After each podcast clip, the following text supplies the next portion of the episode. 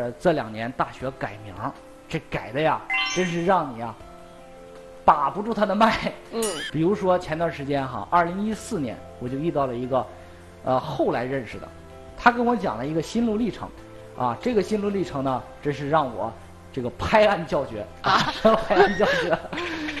当时这个这个同学是这个情况哈，呃，二零一四年他参加了第一次高考，他的人生当中第一次高考，他的想法很简单，其实呢也代表很多的一些家长和学生的想法，我就想到南方读一个医学院。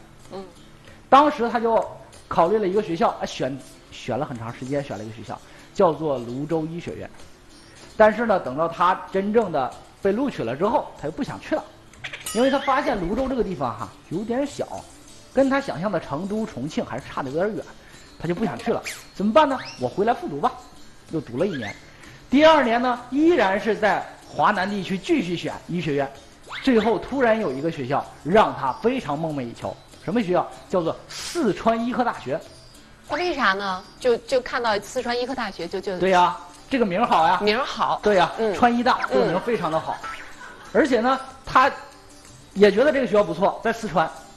但是当他真正准备行李打算去学校的时候，发现了这个学校就是原来那个泸州医学院改的名儿，改的名字，对，改的名儿。那不毁？你可能这个时候还不算完事儿，嗯，这不又复读了吗？到第三年的时候，这个同学又开始选学校，打死我也不选四川医科大学了，最后选了一个学校叫做西南医科大学。嗯，这个同学最后真是彻底崩溃了哈！人生当中的三次选择，最后一次发现这个西南医科大学原来还是那个泸州医学院。天哪，竟然有这样的事儿啊！，对，这样事其实曾经发生过。其实他就是说，在三年当中，他他连续改了三次名字。对，改了三次名字。哦那这样的话，在我们大学改名字当中的一些历史当中的话，它也算一个比较典型一个例子了。嗯，那如果说电视机前的家长朋友，您也有高考填报志愿方面。